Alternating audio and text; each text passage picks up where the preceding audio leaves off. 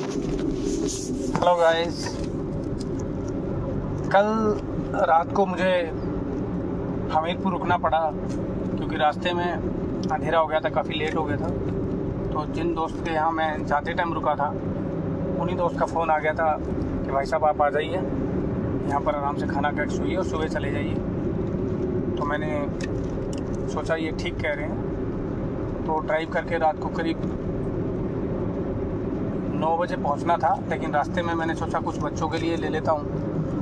मेरी वाइफ ने फ़ोन किया कि आप खाली हाथ जाते हो हमेशा, किसी घर पे कुछ ले जाया करो। तो मैं उसको किसी दुकान पे रास्ते में, वैसे तो पहाड़ी इलाके में दुकानें 8 बजे बंद हो जाती हैं, इट वॉज जस्ट 8:30 9:15 बज गई थी।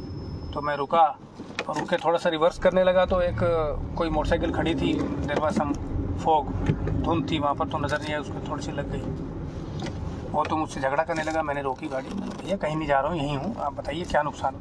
नहीं, आपको देखना चाहिए था, आपको नज़र नहीं आ रहा है कि आप यहाँ से कोई आदमी होता। तो मैंने बोला मेरी गलती हो गई, आपका नुकसान हुआ तो बताओ ना, लग गई है बताओ, कोई इंडिकेटर टूटा है या कुछ गिर गई है, क्योंकि बिल्कुल टच करते ही मैंने गाड़ी रोक दी थी, आगे कर ली थी, बाइक गिरी भी नहीं। तो वो दो लोग थे, बहुत मुश्किल से समझाया। मैंने कहा देखो मैं भी आपके किसी दोस्त से मिलने आया हूँ यहाँ पर पहाड़ में, लेकिन एक अच्छा एक्सपीरियंस लेके जाऊँ यहाँ से।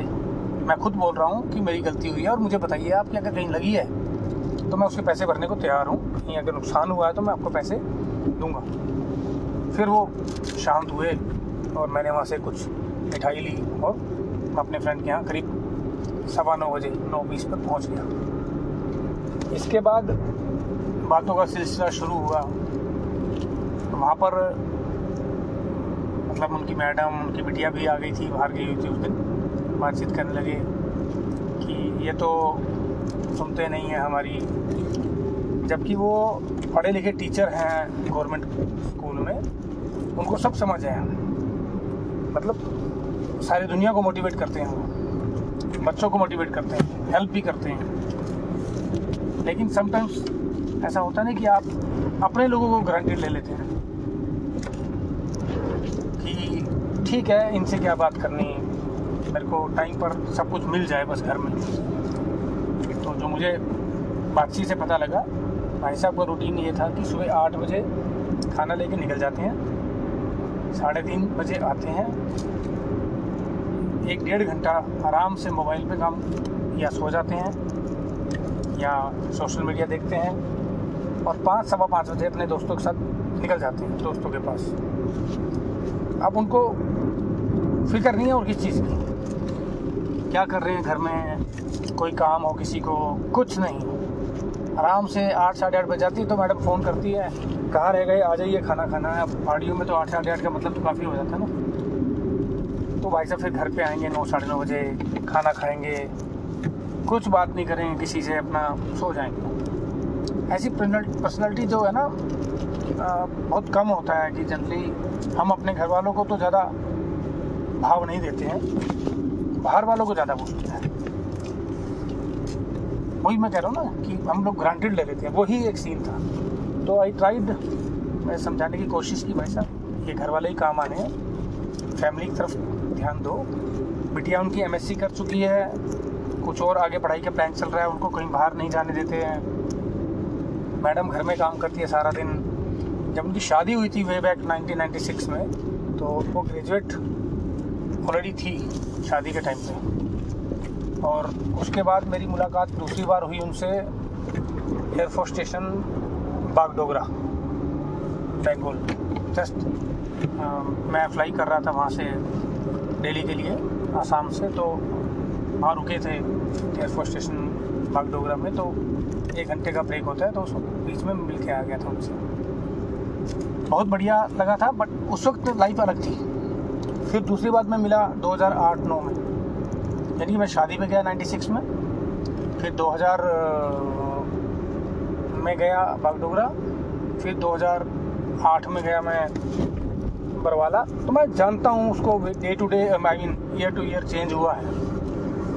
लेकिन जब मैं 2012 में फैमिली के साथ गया इनके घर पे, तो वो थोड़ा फ्रस्ट्रेटेड था क्योंकि जॉब छोड़ दी थी उन्होंने, एयरफोर्स पेंशन ले ली थी। अब वो ट्राई कर रहे थे इसमें गवर्नमेंट स्कूल में, टीचर की। अपने गांव में आके सेटल हो गए थे, बच्चे छोटे थे, पढ़ रहे थे अभी, तो जॉब कभी कभी आपको मिलती है टाइम से, कभी नहीं मिलती है, बट प्रिपेयर तो कर ही रहे। उसके बाद नौकरी मिल गई। नौकरी मिलने के बाद 3 साल के लिए गवर्नमेंट ने भेज दिया। लॉ स्पीति वो एकदम पहाड़ पर है हिमाचल के, हिमाचल में भी उसको आने में 12-13 घंटे लगते थे। 2-3 साल वहाँ रहा, सैलरी ज़्यादा अच्छी नहीं थी, कॉन्ट्रैक्ट पे थी, फिर कोर्ट में केस चला गया, कोर्ट से केस जीत गए। 2018 में ही वापस अपने गाँव के पास में ही एक स्कूल में पोस्टेड हो गए। अब लाइफ बदल गई। पहले स्ट्रगल था, कुछ पाने की इच्छा थी, डिज़ायर थी, वो डिज़ायर पूरी हो गई। अब डिज़ायर पूरी हो गई तो जिन लोगों ने साथ दिया उस डिज़ायर को पूरा करने में, जिन लोगों ने साथ दिया उस डिज़ायर को पूरा करने में, उन्हीं को ग्रांटेड ले लिया। कभी कोई डिमांड नहीं की बच्चों ने कि मुझे ये चाहिए। जैसा वो मिलता गया वैसा वो अपना एक तरह से सेटल हो गए। ठीक है, जैसा भी है। लेकिन अगर मान लो आपको लगता है कि आपके घर से कोई भी आपको कुछ नहीं मांग रहा है, आपको कोई कंप्लेन नहीं है, तो आपको खुद देखना पड़ेगा कि क्या कोई ऐसी ज़रूरत है जो मैं पूरी कर सकता हूँ। सिर्फ पैसे देने से ही काम नहीं चलता है, कम से कम बातचीत होनी ज़रूरी है। और वो बातचीत, वो कहते हैं ना, बात होती है, बातचीत नहीं होती है। आप जब आओगे मोबाइल पे, सोशल मीडिया पे, फिर फ्रेंड्स के साथ, फिर रात को सो जाओगे, तो फिर कहाँ आपने टाइम निकाला। थोड़ा दिन पहले बात कर रहा था ना कि पैसा बहुत कमा लिया, अब कुछ वक्त कमाते हैं। उनके पास तो वक्त भी है,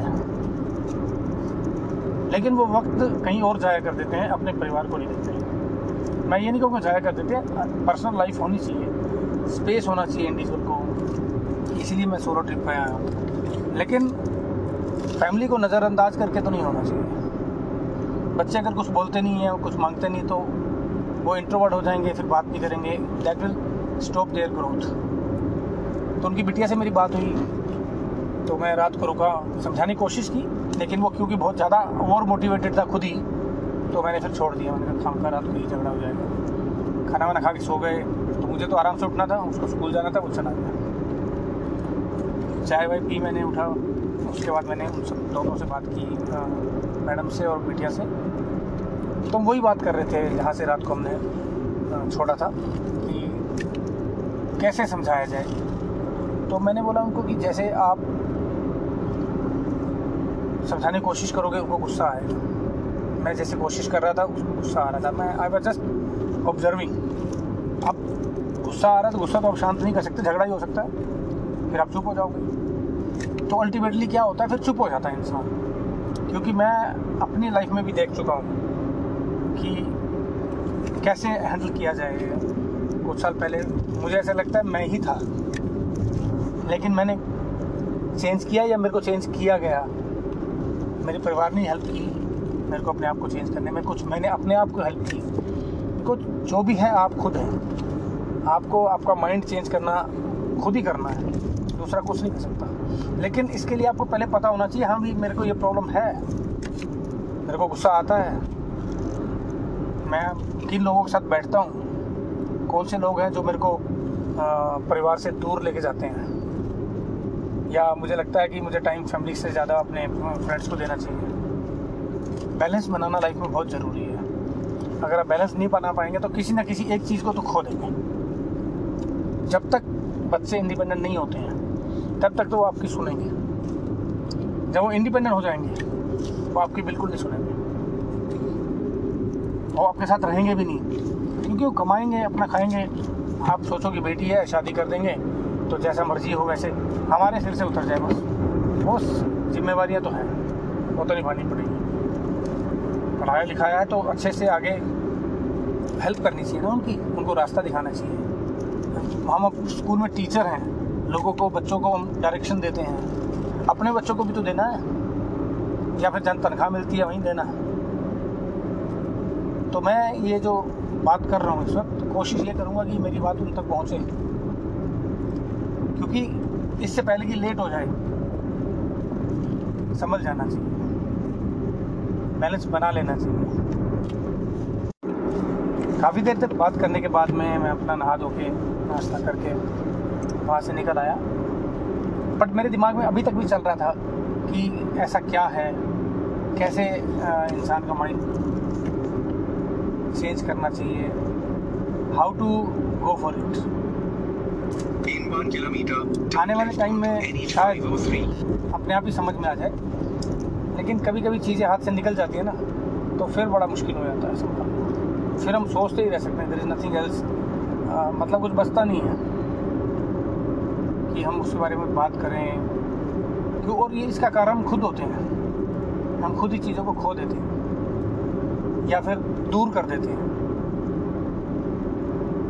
फिर अकेले रह जाते हैं, ना कोई दोस्त काम आता है, ना वो वेल विशर जो आपको आपके परिवार से दूर ले जाते हैं। तो मेरी तो रिक्वेस्ट यही रहती है कि अगर फैमिली आपसे सेटिस्फाइड है फिर आप टाइम दीजिए जहाँ मर्जी ऐश करो, परिवार को नज़रअंदाज करके at the cost of their happiness ऐसा कोई काम नहीं करना चाहिए जिससे हमें प्रॉब्लम पड़ जाए। आगे बात करेंगे, वापस निकल गया हूँ मैं, चंडीगढ़ पहले फिर दिल्ली, लेट्स सी इससे आगे क्या क्या रास्ते में होता है बताता हूँ आपको। Thank you very much, thanks for the listening, thank you.